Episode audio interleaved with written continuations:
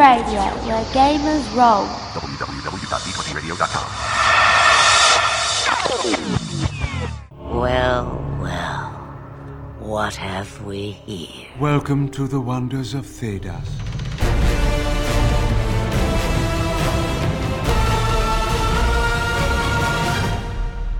Welcome to the Wonders of Thedas podcast, your one-stop shop for all your Dragon Age role-playing game needs. My name is Rem. And I'm Jessica. Welcome back to the episode. Well, I guess not welcome back because you just got here. Episode 58 of the Wonders of Thedas Smooth podcast. start. We're, Oh yeah. barreling towards success. hmm I don't know. I think there was something in that drink because uh, today we're talking about poison making. Mm-hmm. It's gonna be cool. I will need to seek medical attention after the episode, but the show must go on. We're You're trying to take my pun slot from me because it won't work. If I take them all, then you can't do any. I think you'll have to wait and see. That's how I win. So Yeah. we decided see. to we decided to force the issue. I'd say I did because I, I really want to talk about these talents because I think they're really cool and there's a lot of potential in them. Uh, specifically, the crafting talents. Uh, we did rune crafting. This time we're doing poison making. Soon, then we will be doing trap making because I think traps are a lot of fun. And poison, it's poison making itself is kind of more like an alchemy talent because it includes not only poisons but it also But includes nades. nades, explosives. So this should be fun. Oh yeah, this is a good. It's a good time. We got nothing uh, this week in Thedas. Sadly, uh, we were. Ho- I was hoping to hear or see something about Faces of Thedas at Gen Con, and it was not meant to be. Alas. But we did see a lot of really cool things at Gen Con. Did see a lot of cool stuff and at got Gen to talk Con. to some really cool people. Oh and yeah, Just had a blast. I ran 16 hours of games for Green Ronin, three Dragon Age games, and a Fantasy Age game, and they were all a blast. I ran zero hours of games, but literally ran about or walked about six miles every day and saw all sorts of people. Yeah. If you are one of the people who knows me and didn't get to see me, I am really sad that I missed you. Hit me up. We'll do coffee. Uh, I forgot to bring my uh, business cards that I bought just before the convention to the convention, of course. Uh, second year in a row. with- Yeah. uh, of course, this year I, I at least had four. there you go. I happened to put them in my wallet. Oh well. Next time. Next year, I will definitely be handing them out. Uh, but for those of you who have just discovered the podcast, perhaps because you played at our table, welcome. Thanks for coming. Hope you enjoy the show. Mm-hmm. Uh, we're going to go ahead and get started with our first segment the Codex. You can ask me questions if you like. I'm not sure why you'd want to, but Oh, good. Thank you. I'm going to regret this, aren't I? Welcome to the Codex. We've got a couple of good ones this time around. I'm excited to talk about them. Well, these. to be fair, I'm pretty sure all of them have been pretty good. Yeah. They are, it's true. There are no stupid questions. They are all good questions, and we want to hear all of them. A couple of these, honestly, could potentially be their own episodes, but we're going to try and do them nice and quick. Uh, and if we want, if you folks want to come back to them, feel free to let us know. All right. So, first question comes from our friend Kevin Malone of the D20 Radio Forums. It's been a while since we got a question through the D20 Radio Forums, but it's exciting. Yeah. Yay. More people Yeah. should use those. Thanks, Kevin. Uh, Kevin, your question was How would you run a zero level game? If the PCs are just average, everyday commoners or nobles, but with minimal training, and must go on an adventure to resolve a conflict that is plaguing their small village, how would you adjust the rules to accommodate this? Thanks for your time. Oh. Hmm. That would be a fun one. I mean, other games do have things set up for this. Mm-hmm. If you've ever played uh, Dungeon Crawl Classics, or at least when I played it with Jill, the GM handed me and Jill four little stat cards for completely normal people, uh, and we had to storm a keep. Oh. Well, and occasionally we found extra people, and the people who got who survived the whole thing became level one. ooh. I know, and I felt really attached to them by the end of it. It was kind of fun. Felt really bad for the tailor. So there's a bit to unpack in this one, and you've got quite a few options for this kind of thing. You could Nothing concrete because Right. you know this game does start at level one. Yes, Uh, one thing I would mention Mm-hmm. is that this game is already, especially because it's Dragon Age, it's kind of designed with the idea that level one characters aren't equipped to deal with level one threats really all that well. Mhm. So you could, you know, I mean, I imagine you have to keep people at level one, but just make sure that all Mm-hmm. their stats start lower. maybe give them less starting health, Yeah. or just maybe just not as good at starting equipment, or all three. Yeah. Could just make them miserable. For a zero level game, uh, you could potentially you could roll their stats uh, as normal. If you were doing the point buy, uh, maybe give them because normally I believe you get ten Maybe On give- average. Maybe give them eight to start Yeah. with. Or seven, like if you wanted to really just make it You want to difficult. be mean. Maybe not less than seven though, because that's that's already seven. pretty mean. Yeah. But yeah, eight seems about right. Maybe even nine because you get one point per level up. So eight I or nine. that. With that point being the thing that gets you to level one. Yeah. Maybe you uh, you could probably keep it classless. Uh, just have the characters like pick a background, um, but they don't really get like class benefits. They Now, just see- start with like health and maybe a little bit of a couple of maybe like a little bit of gear. I kind of like the idea of retaining a little bit of each class, if for Mm-hmm. no other reason than a zero level mage trying to control spells they don't know how to control. Sounds like a really solid draw for a zero level game. That's that is fair. I do like that actually.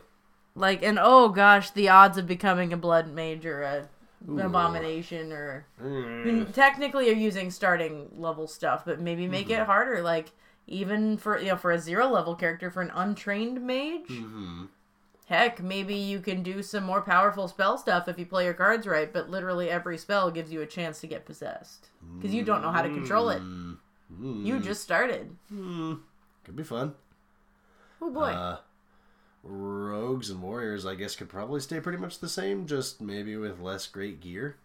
Yeah, maybe uh, people- maybe no actual real big like maybe limited use of class features. Hmm.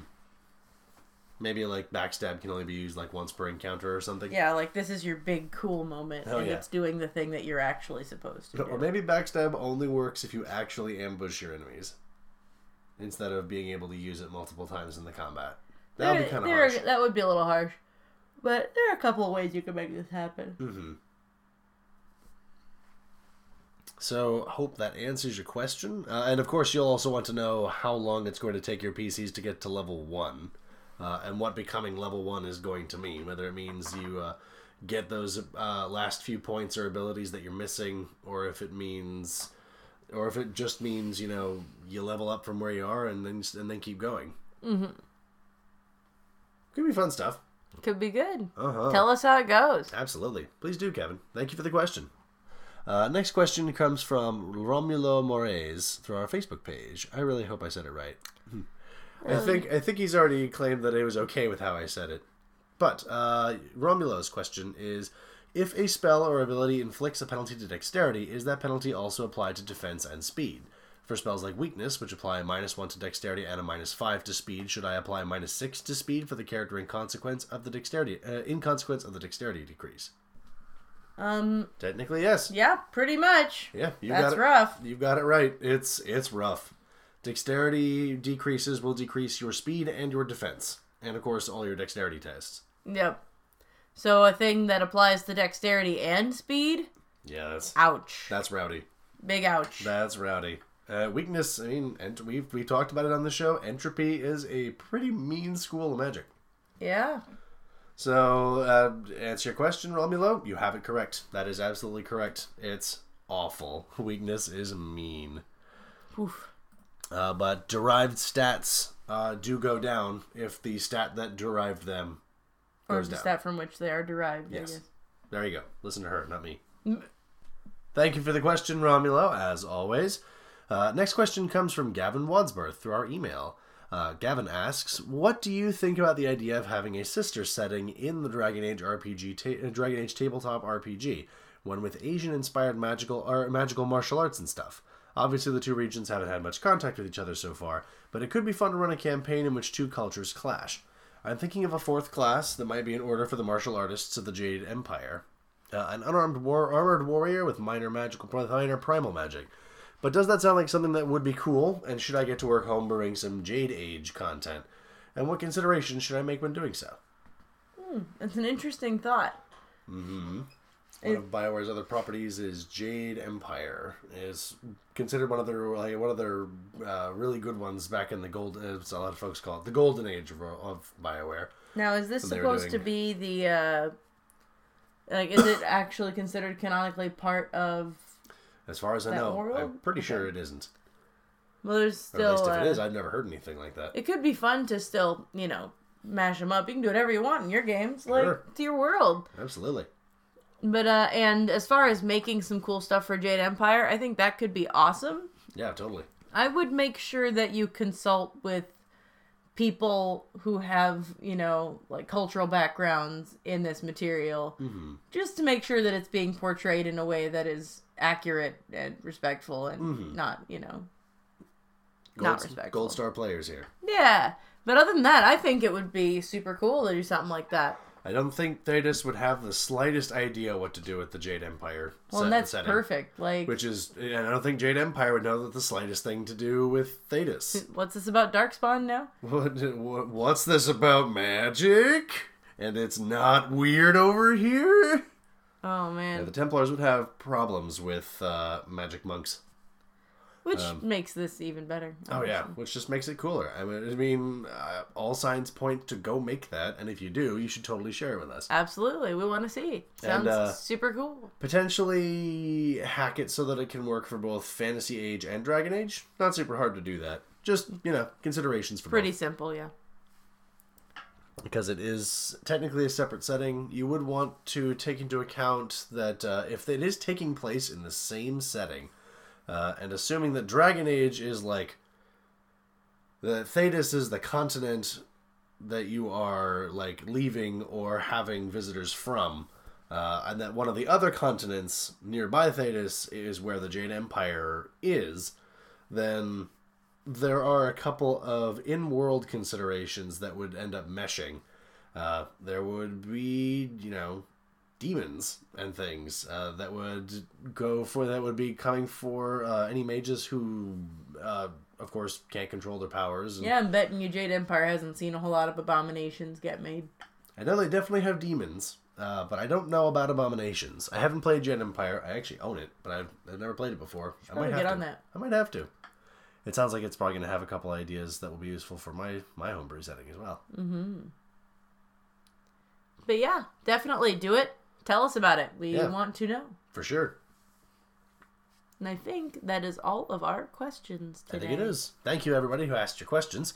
Uh, of course, if you out there have a question about the Dragon Age RPG, whether it's mechanics, build suggestions, questions about lore, clarifications about old episodes, anything else, send a message to Wonders of Thedas Podcast at gmail.com. Send it to us through our Facebook, Twitter, Tumblr, Google Plus, or SoundCloud accounts.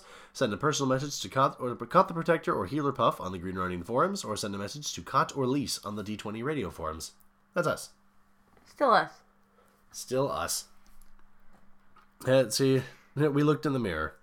Despite everything, it's still you. Aw, I love that game. Undertale reference. Totally belongs in a Dragon Age RPG podcast. Anyway, Yeah, very, very reasonable. uh, speaking of things that sound kind of dissonant, we don't have any dissonant verses for you this time around. Uh, but you know, it sounds like folks are already in the works for a couple of cool things. Yeah, so, here's you know. hoping we have some good dissonant verses to tell you later. For sure. Uh, if you can find uh, all of the things we've covered in the Dissonant Verses already archived in our resources for your game page on our blog, wondersofthedaspodcast.wordpress.com, and you can use all those avenues that we mentioned earlier to send us in your own content. Of course, if you'd like to share it, absolutely. Please do. Yes. We do love sharing stuff. Well, as far as this topic goes, Mm-hmm. you know, it's Uh-huh. a it's a big topic, Yes. pretty big deal, but I think uh, How long have you been brewing this one? I don't know what you're talking about. I think we can get a couple of good talks in. Oh, man. That one's a stretch. Oh, I loved it though. I'm glad you did. You're this, just mad. this is the main topic for today. Poisons. Is it fate or chance? I can never decide.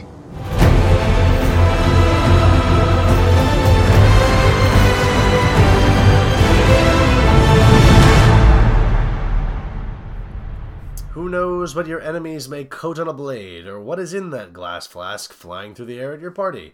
If you want to inject some alchemy mayhem into your games, the poison making talent is what we're here to tell you about. Uh, despite the name, the poison making talent is for both poisons and explosives, opening many deadly options for your characters and for the NPCs that face them. These additional resources have a fair number of rules around them, so players and GMs would do well to take a good look at pages 90 to 96 for the full rules. We'll be going over them ourselves as well, because it's it's fairly intricate. Some of it re- might require some clarification, just so we're all on the same page, and uh, GMs might know where they might want to fine tune their particular experiences. Yes. Fun stuff. Uh, it is also worth noting that while poisons and grenades can be used by anyone, the process of learning them, preparing them, and even using them is dangerous for those without the poison making talent. Uh, and of course, using grenades is dangerous for everyone, even those with the talent. And that goes for the NPCs making use of these rules as well. We'll be covering all that as we go in. Mm-hmm. So, first, let's talk about the talent itself. Uh, everything we talk about today is going to hinge on somebody taking this talent, and it has some real possibilities when you take it. Uh, the requirements you can be any class to take poison making. You have to have the cunning poison lore focus. And that's it. That's all you need. And then, of Not course, too hard. take a talent. You can get this as early as level 3 if your GM lets you take the prerequisite focus at level 3 before selecting a talent, i.e., they let you level up in whatever order you like. I'm usually down for that. Mm-hmm. Because mages will be able to get uh, a cunning focus at level 2, and then warriors and rogues can take one at level 3. Um, if the GM has you level up in a specific order, then mages can get it at 3, and rogues and warriors will have, probably have to wait until 5 Yep. you know, if that's how your game is run, of course. And then, uh, specifically, what does this talent do? When you take the novice degree, uh, you you get you get all the basics, uh, all the basics of poison making and grenade preparation, a whole kit and caboodle. You can use poisons without endangering yourself, uh, and you can brew novice recipes that you've collected. Uh, you begin knowing two novice poison recipes of your choice. Be sure to find some space in your character sheet or an additional piece of paper to record which poisons you have acquired the recipes for and how many of each dose you have brewed. Now, the degree, this degree of the talent all is guards you from the dangers and, and inefficiency of amateur poison making, uh, and we'll be talking about some of the dangers of being an amateur poison user. Because you can always just go buy it at the market, but if you don't know what you're doing, could get cra- could get dangerous. Gotta gotta keep an eye on that. Mm-hmm. Gotta be careful because you poison yourself. Yeah, if you nick yourself with the blade, it's it's not gonna go well. Uh, journeyman degree. You can now brew journeyman poisons and grenades that you learn the recipes for. Uh, you immediately will learn one journeyman poison recipe and one grenade recipe. Now, this talent, this degree of the talent opens you up to a wealth of options. Uh, this means that not only do you have, goodness, I believe it's like nine poisons that you can now prep, but you now have four grenades that you can prep. And uh, the master degree, you learn how to brew master poisons. You have the recipe before, and you learn one master recipe. This may sound a bit underwhelming, uh, coming from learning how to make both poisons and grenades in the previous degree of the talent, but the poisons in the master degree are game changers in most encounters, so be sure to have some fun with them. Mhm, You can make some nasty, nasty stuff later on. Mean stuff, for sure. So, there are a couple of steps for using poisons and grenades. Uh, all of them, let's say, all of them, of course, first begin with learning the recipes. If you don't know how to make them, then you just have to buy them from the market. Uh, but if you make them, you can get, you can basically make them for cheaper than you could pay for them. All folks who take the poison making talent start off with two poison recipes for free. Uh, the options are fairly qu- fairly slim. Crow's uh, Crow's poison is simple and extra 1d6 penetrating damage on a strike with the weapon, uh, and Deathroot extract robs the victim of their next action, forcing them to hallucinate into other actions. Uh, but Hale's Dust and Spider Venom both make very solid choices, as they give penalties to ability scores for an entire encounter. Uh, Hale's Dust gives uh, its victim a minus two to strength for an encounter, and Spider Venom is a minus two to dexterity for one encounter. Ouch. Pretty rough stuff. yeah, that whole thing we were talking about about ro- uh, reducing dex and reducing all the derived stats. Yeah, Here we are. here we are again, and strength is going to be reducing da- melee, da- melee, and thrown weapon damage rolls. So you're going to want those around. Uh, now, uh, let's see. You can learn two that you don't that you don't start with by finding the recipes. Recipe books are a common way to learn new recipes, but recipes are a guarded secret among poisoners. These recipes make strong rewards after adventures or campaign arcs. Uh, a few example books are on page 92, but the GMs are heartily encouraged to make a few of their own. Uh, the recipe books in the examples don't cover all the possible recipes, so this will be somewhat necessary. Also, hazard a guess as to what we think you should do if you come up with unique poisons. Did you guess? Send them to us. Absolutely. Ding ding ding ding ding. Thank you so much. We want to share this with the world. I mean, That's our sales pitch. you're Did little, you like you're, it? You're we're a little too excited given that it's you know Super excited. I'm, I, I listened to the Adventure Zone very recently, so there's maybe a little bit of Garfield the Deals Warlock. Oh jeez, no! know. We don't- Oh, shut it We don't- yeah, down. shut it down. See, we're bringing it in. Bringing it in. Uh, the novice recipes, of course, may be available for purchase because uh, one of them was even used for like specifically uh, like like treating people, treating wounds. Now that's gone forever. But um, I dropped a thing. Uh, Hale's Dust was originally supposed to help like uh, quiet down or weaken soldiers who were uh, who were moving around and scre- and and, uh, and screeching too much on the operating tables, so that uh, medics couldn't treat them. Uh, but now you know. It makes your muscles atrophy a little bit. It's a little so- messed up that it just makes it harder to squirm instead of removing some of the pain. Yes, you know, I I think that might have actually been what it was originally was supposed to be, but it has But since it been uh, it has since been Im- improved upon, quote unquote. Ah, Ah, beans. that's not great. No, it's not kind. Um, so finding recipes is going to be a big part of the poison making talent, and it's going to be a big treasure hunt for you. And so GMs are very much encouraged to make recipe books and find good places to plant them through the campaign so that the PCs can go get them. Uh, rec- let's see, journeyman and master poison, uh, poison and grenade recipes are usually not for sale. Uh, most likely never for sale, as the recipes are create very deadly effects, and the and the people who write those books probably don't want people taking the books and using the poisons against them, um, because I mean that's just bad for business. Uh, claiming new recipes would be rewards for adventures or heists or experimentation if the PC is feeling lucky. Uh, we'll talk about how lucky you're feeling uh, a little later. Once you obtain a recipe, you have to actually you can you, you can take the time to memorize it and learn it at the source. This takes several days of reading, experimenting, and potential danger. Uh, learning a new recipe, regardless of the degree, is always an advanced target number 13, cunning the poison lore test with a success threshold of 15. Each test represents one day of study, and once you finish it, you have memorized the recipe and you can brew it anytime you want. Um, however, when you are learning a grenade slash poison recipe from an incomplete, corrupted, or even sabotaged source, Looking at you, Orlais. the Uh, GM, Actually, no, uh, take it back. This feels pretty uneven. uh, it could also be very Tavine.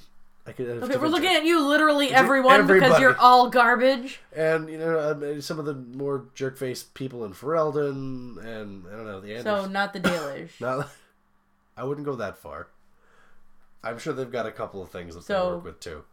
Probably everybody. Probably everyone. Never mind. So you'll find these around. Uh, Has sabotaged yeah, poisons. Probably. Yes. Uh, but assuming that you come across a flawed source and you are trying to learn a recipe from that source, um, the GM may call that failing any of these rolls on the advanced test requires a roll on the poison research mishaps table on page 92. Buyers beware and be prepared for some danger if you obtain that deadly discounted poison compendium. Oh, but I love it. I love the idea. And anyway, incidentally, if someone wants to write that, The deadly discounted poison Please compendium. do. Maybe make like a percentage chance that a that a recipe in there is correct or is messed up. Mm-hmm. Like I love this item already. If y'all don't make it, I might. please do. I love this concept. Th- th- this one again, just makes your weapon smell like peppermint. It doesn't really do anything else. Makes the makes the wounds kind of tingle a little. feels very Deals Warlock actually. I, oh God, here we are again. we are again. Uh, now, once you've learned the poisons and you have them in your own recipe book, you can now brew them. Uh, you will have to gather the ingredients if you don't already have them. Poison, the poisons and grenades table on page 94 and 96 uh, list both the costs of the raw ingredients of the grenade slash poison and the cost of buying one that's already made. If you can find the market for it, you can simply pay the cost for the recipe and then begin brewing. Uh, if you want to avoid paying uh, paying the money or avoid the attention that comes with buying, it's, it comes with buying poison ingredients, uh, you can always go find the ingredients in the wild, which I believe we had Callian do a couple of times. Or buy from different stores. or buy from different stores. You have to go from a couple places. Yeah, you know. like don't just go to Walmart and be like, I need all these mysterious things in one order. They're gonna look at you weird. Yeah, they'll, they'll they'll have some problems. So, if you want to collect the ingredients, you'll have to make an advanced cunning natural lore test with a success threshold of 10. The target number varies based on the recipe's degree. Uh, target number 11 for novice recipes, 15 for journeyman recipes, and 19 for master recipes. Oof. Uh, the GM is up to let's see. The GM is allowed to adjudicate whether or not the uh, ingredients that you need are even available for you to find in the first place. But you may still end up spending the time looking. So, just so you know. Mm-hmm. Uh, once you have the ingredients, uh, you can you perform an advanced cunning poison lore test with a success threshold of ten and a target number based on the degree of the recipe. A lot of details coming at you, so get ready. Uh, target number thirteen for novice spe- for novice recipes. Each test represents two hours, and if you succeed on the test, you make three doses. Uh, target number fifteen for journeymans for journeyman recipes. Each test requires four hours, and success creates two doses or two grenades. Uh, target number 17 for master recipes. Each test requires six hours, and its and success creates one dose. It's a good dose though. Mm-hmm. Now, uh, you might actually consider, especially during these particular tests, uh, the option. The GM may give you the option of using specific exploration stunts like uh, efficient search or speedy. speedy, search. Uh, yeah. Really mostly those two. Maybe get them done in half, help them cut down on the time that you need and cut cut, down on the resources. Yeah. Either way could be nice. Yeah, absolutely. And uh, this is, of course, assuming that you have an actual setup with which to craft your poisons. You're gonna need certain Mm-hmm. things. You don't Can't just need just- two beakers and you You Pour put the, pour the beakers between the back and forth in like the sort of stilted animation while this little bar fills up. It's not Oh, yeah. an MMO. It's not how this works. That's not how this works. You need stuff. And uh, if uh, so, like a decent laboratory is what like a gold to purchase. Hundred silvers. Yeah, but you might not have all the stuff you need every time. I mean, you know, where did I put that alembic? I don't know. Callian had a rough time with it, if I recall. Yeah, we did have some problems with that.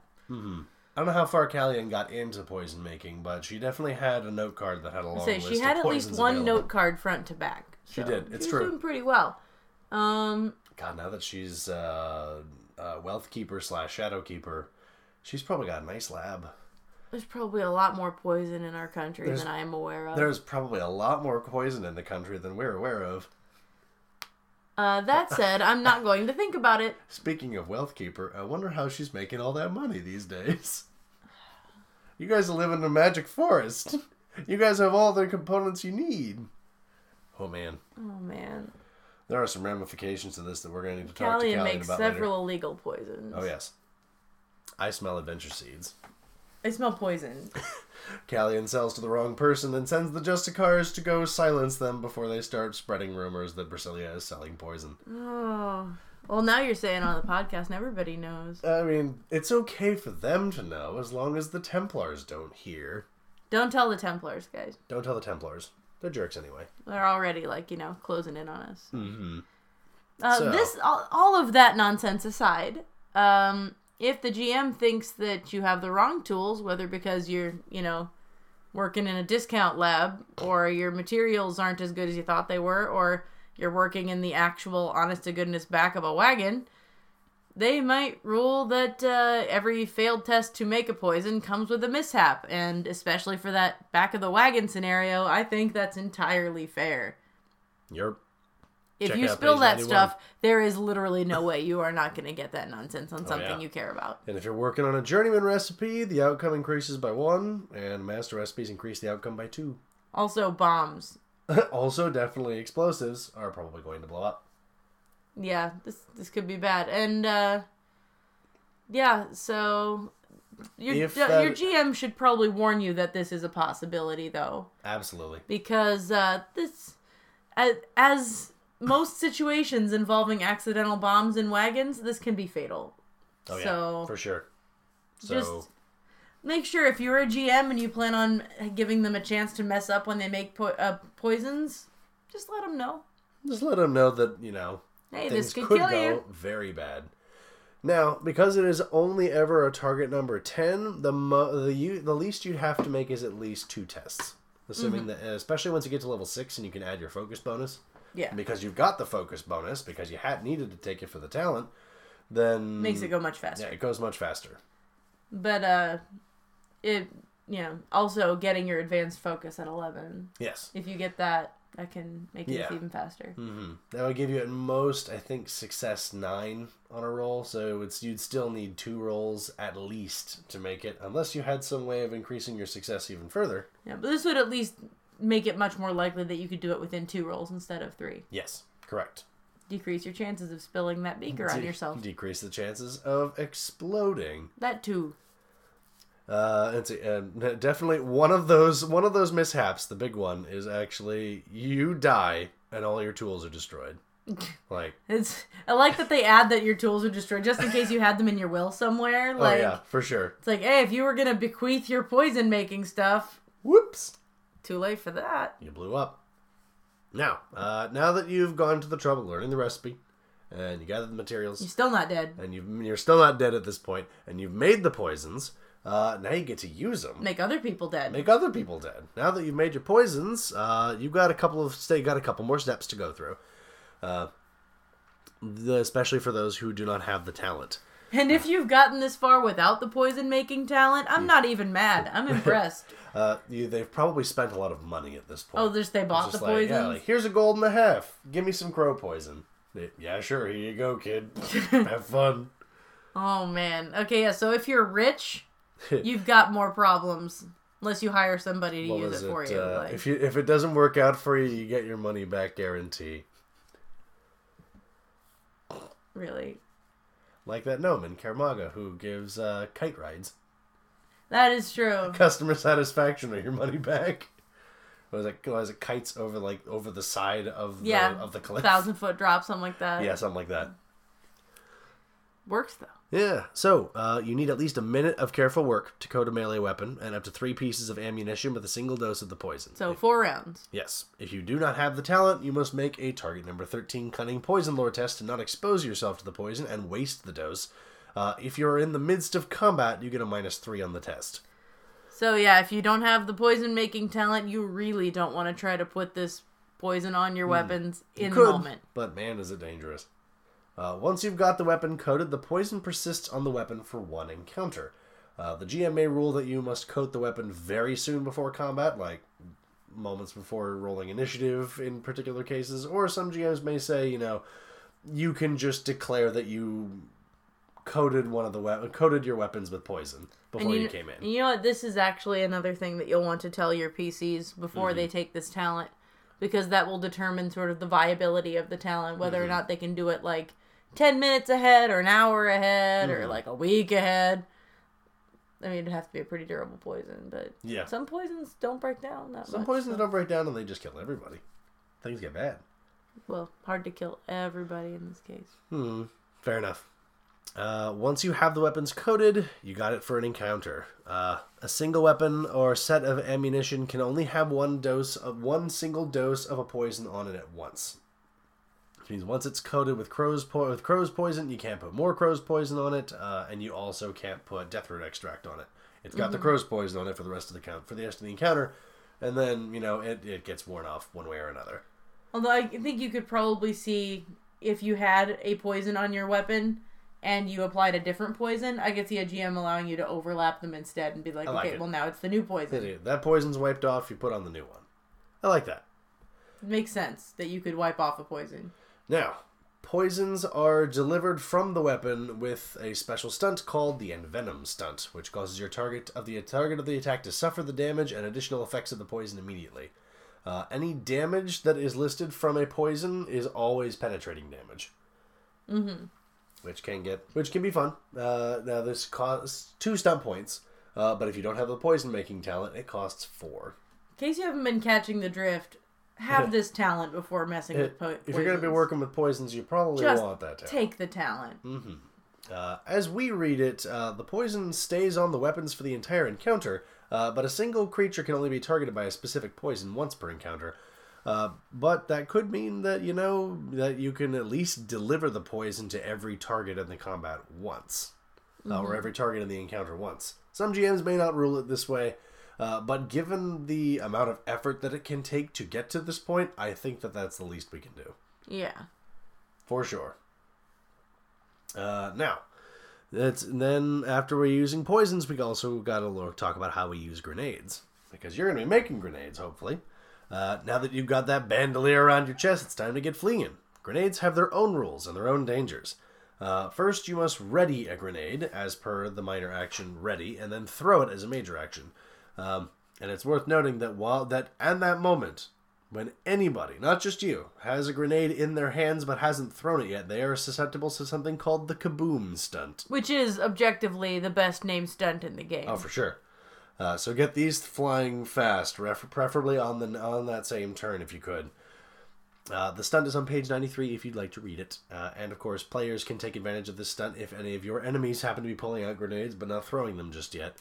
Uh, you can throw a grenade up to 8 yards, targeting a specific square. If you succeed on a target number 11 grenades test, the grenade deal the grenade hits its intended location uh, and deals damage to and additional effects to everyone and everything, friends or foes, within 2 yards of the explosion, which we I, I usually read as the square you chose and all adjacent squares.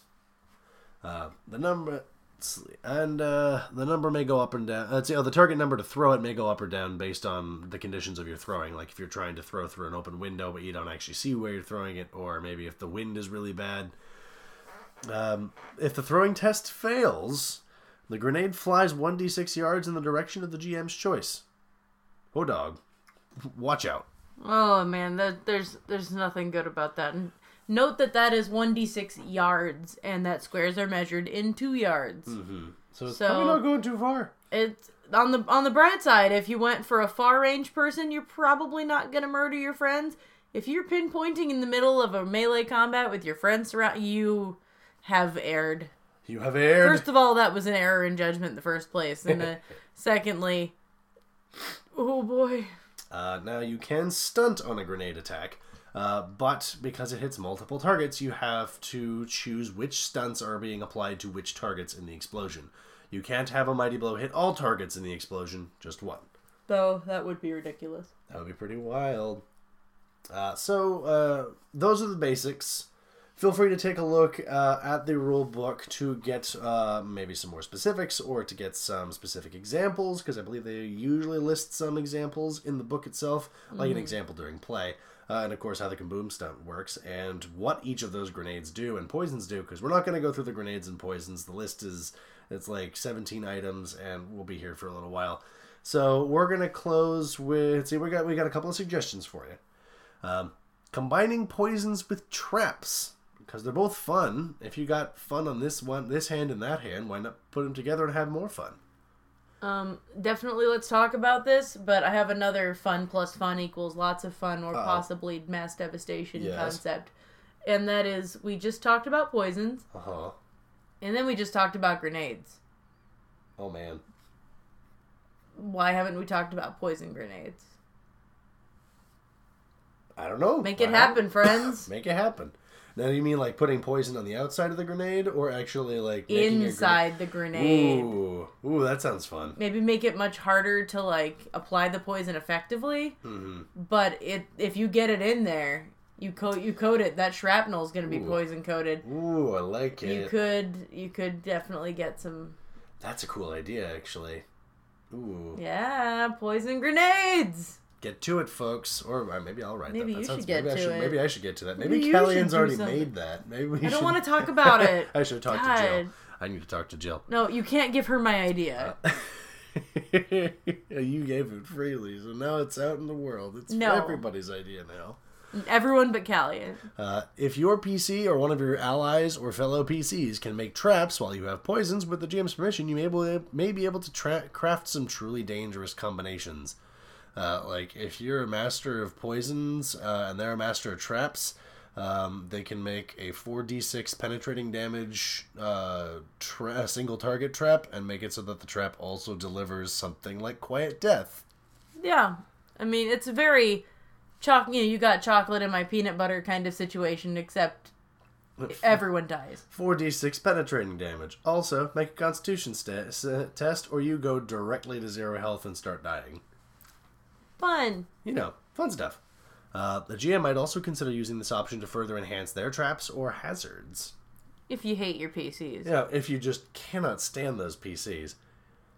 Now you've got a spray. Oh no. Uh, GM At should... least you do if you have a poison grenade. uh, GM should take into account that the poison making talent involves a lot of expenditure of downtime. Uh, campaigns that are always on the road might be tricky for poisoners, or at least expensive, uh, as they Yeah. can as they might have trouble settling down to craft and might be using less than optimal tools already. Um, characters with the talent can still use poisons safely, making them a possible tactical option. Tactical option. It is the only thing that a PC needs uh, out of its if if the only thing that a PC needs out of poisons is the ability to use them safely, or ju- uh, because they just intend to purchase them instead of making them themselves, then you really only need the novice degree But everyone should anyone who wants to dabble with poisons should take that novice degree. for sure. Or it just it's just dangerous and it's and it's inefficient. Just a bad call. Uh, so GM should make some special considerations in campaigns where someone is using this talent, especially if multiple PCs are taking the talent. Uh, if you have access to modern age, grenades work a little bit differently in that game. I think it's. I think the only real difference is that uh, instead of just uh, square within eight yards, uh, the range is fifteen yards plus strength. That makes sense. Yeah. To do the thrown weapon. So you know, if the G maybe your GM feels like going that way, uh, Yeah. let's see, or maybe feels like sticking with what we got. I mean, for the most part, the rules are pretty much the same. I think they just increased the range because eight yards is not that much range, That's four squares. uh, and I kind of liked the, I kind of liked the uh, the range being adjusted by, or by throwing strength. Yeah, Mon- many other games adjust your throwing range Mm-hmm. with your strength, and I think that makes perfect sense. and of course it also used accuracy instead of dexterity. But you know what that we, we talked about that a while time ago. Um, there are currently 13 poison and 4 grenade recipes but that need not be all the recipes for your campaign. Uh, dragon age has had several new alchemical concoctions including but certainly not limited to tears of the dead arcane poison pitch grenades healing mists My personal favorite coming up here. jars of bees Bees. they give targets the bees condition The, fa- the fact that there's a bee. Is there a wait? wait, condi- wait. Is there a stunt that's just bees? Because that Oh, one man. now wins first place as best named Oh, stunt. There needs to be one. Maybe we'll work on that. Okay, well, Kaboom is still in first. Kaboom is still in first place. Um, feel free to create your own recipes as well, and if you do, you should definitely share them with us because we like sharing what folks make. Because we've already we've already got a lot of stuff, man. I had to I I I, uh, I rearranged our resources for your game page into categories so that it was easier to peru- easier to peruse instead of just going down this huge list of items. So you folks have made a lot of cool stuff. Never fail to impress. Oh yeah. Uh, closing remarks. We'll leave you on these notes. Uh, we, uh, we fear that poisons often get overlooked as an option, uh, but they are not suitable for all games, of course. Uh, urban campaigns of intrigue and assassination, wilderness campaigns where you often come into the possession of ingredients for poison, or scouts hoping to give their armies an edge in the coming fight by poisoning the commanders of the enemy would all make great campaigns to use this talent in, and certainly aren't the only ones. This talent has a place, uh, but few things are going to give your PC more tools to play with. Yeah, especially for non mages. This Oh, gives yes. a good set of. Uh, It's a very, it's a very roguish thing to do. It feels very rogue, yeah, but it is gives most, a good AOE option for classes that normally don't get much Yes. in that regard. for sure, definitely. So check it out. Yeah, please do. I think a, a lot of folks are grumpy with the talent because they look at how long it like takes to make everything. And It is a lot of work. It is a lot of work, but I mean, especially once you get master degree, you're getting things like concentrated mage bane, where you can hit somebody with hit a target and they just lose four d six mana. Mage Bane Bomb. Like- Mage Bane Bomb. Oh man, that's it. Like, Wyvern venom. Wyvern venom is Oh, we Really? experienced that. that stuff's mean. We like experienced that in the game. like those master those master poisons. Uh, I mean, the talent lets you learn how to make one right away. Wyvern venom is one of your options. Yeah. It's That's nasty, one. It's- friends. It's, mean. Go for it. we we had to do some stuff just to get an antidote. you Like basically just take somebody out of the encounter. Uh, uh, and Out of life. Out of life forever. You take them out of life. Uh huh. So, you know, grab your bandoliers and your flasks, get ye Mm-hmm. flasks, and uh, go po- and go and go poison some folks who aren't us. In fiction. In fiction, In please. fiction. please. Yes, thank you. Um, Important clarification. no, I think Get uh, ye fiction flask. I think we did a bang up job of describing these grenades. Oh man. Guess you could say our coverage of poisons was phenomenal. Oh my god. I saved both of those for the end, just because you wouldn't expect them. Oh man. I was in a safe, comfortable place, and then and then it wasn't safe anymore. There is nothing safe. Nothing is sacred. never Nothing is safe. Never safe from the pun game. Nope. Uh, thank you all for listening to the Wonders of Thedas podcast. Thanks for putting up with us. They Uh, mean me, but they don't want to say it because I'm right next to them. See, They most certainly do. if you like what we do, please consider supporting us on our new Patreon. If, if you support us with only $3 per month, you get to vote on our Patreon poll, which is worth twice as many votes as the other polls. If you support us with $5 per month, you get to hear these episodes a week early on Patreon. Anything you can contribute is appreciated. Uh, you can find the link on our Patreon and on our blog and in the post for the show. If you can't contribute anything, that's just fine. The show, of We course, understand. comes out for Don't free. worry. Uh, we we got you, yeah, for sure.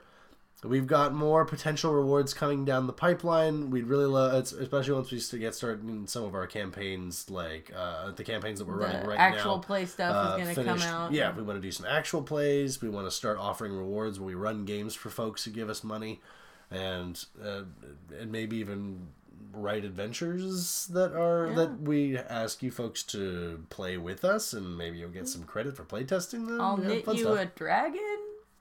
There Or not knit. I never knit. I do crochet though. crochet a dragon. I'll crochet you a dragon. Moonbeam is very cute. Yeah, some people got to meet Moonbeam this year. Good. So, if you'd like to keep up with the show, you can follow us on our social media. Feel free to leave a comment or a question and tell us how your Dragon Age games are going. We love hearing it. We Uh, do. Feel free to comment uh, on our show or on our SoundCloud, and if you can, please us leave us a review on iTunes or Google Play. It really helps us out. Yes. So, thank you for listening to the Wonders of Thedas podcast. Once again, episode 58. We've come a long way, and let's say, goodness, I think we've, it's, it's, we've, there have been two Gen Cons. Two Gen Cons? Three Gen Cons since we started the show. Been a lot of Gen Con. There's been a lot of Gen Con. It's been fun stuff. Uh, but this is Ren wishing lots of sixes on that dragon die. And this is Jessica wishing you good heals and happy feels. Thank you for listening, and you all have a good time. Hey, yeah. Uh, good luck with those poisons. We'll see you next time. Bye bye.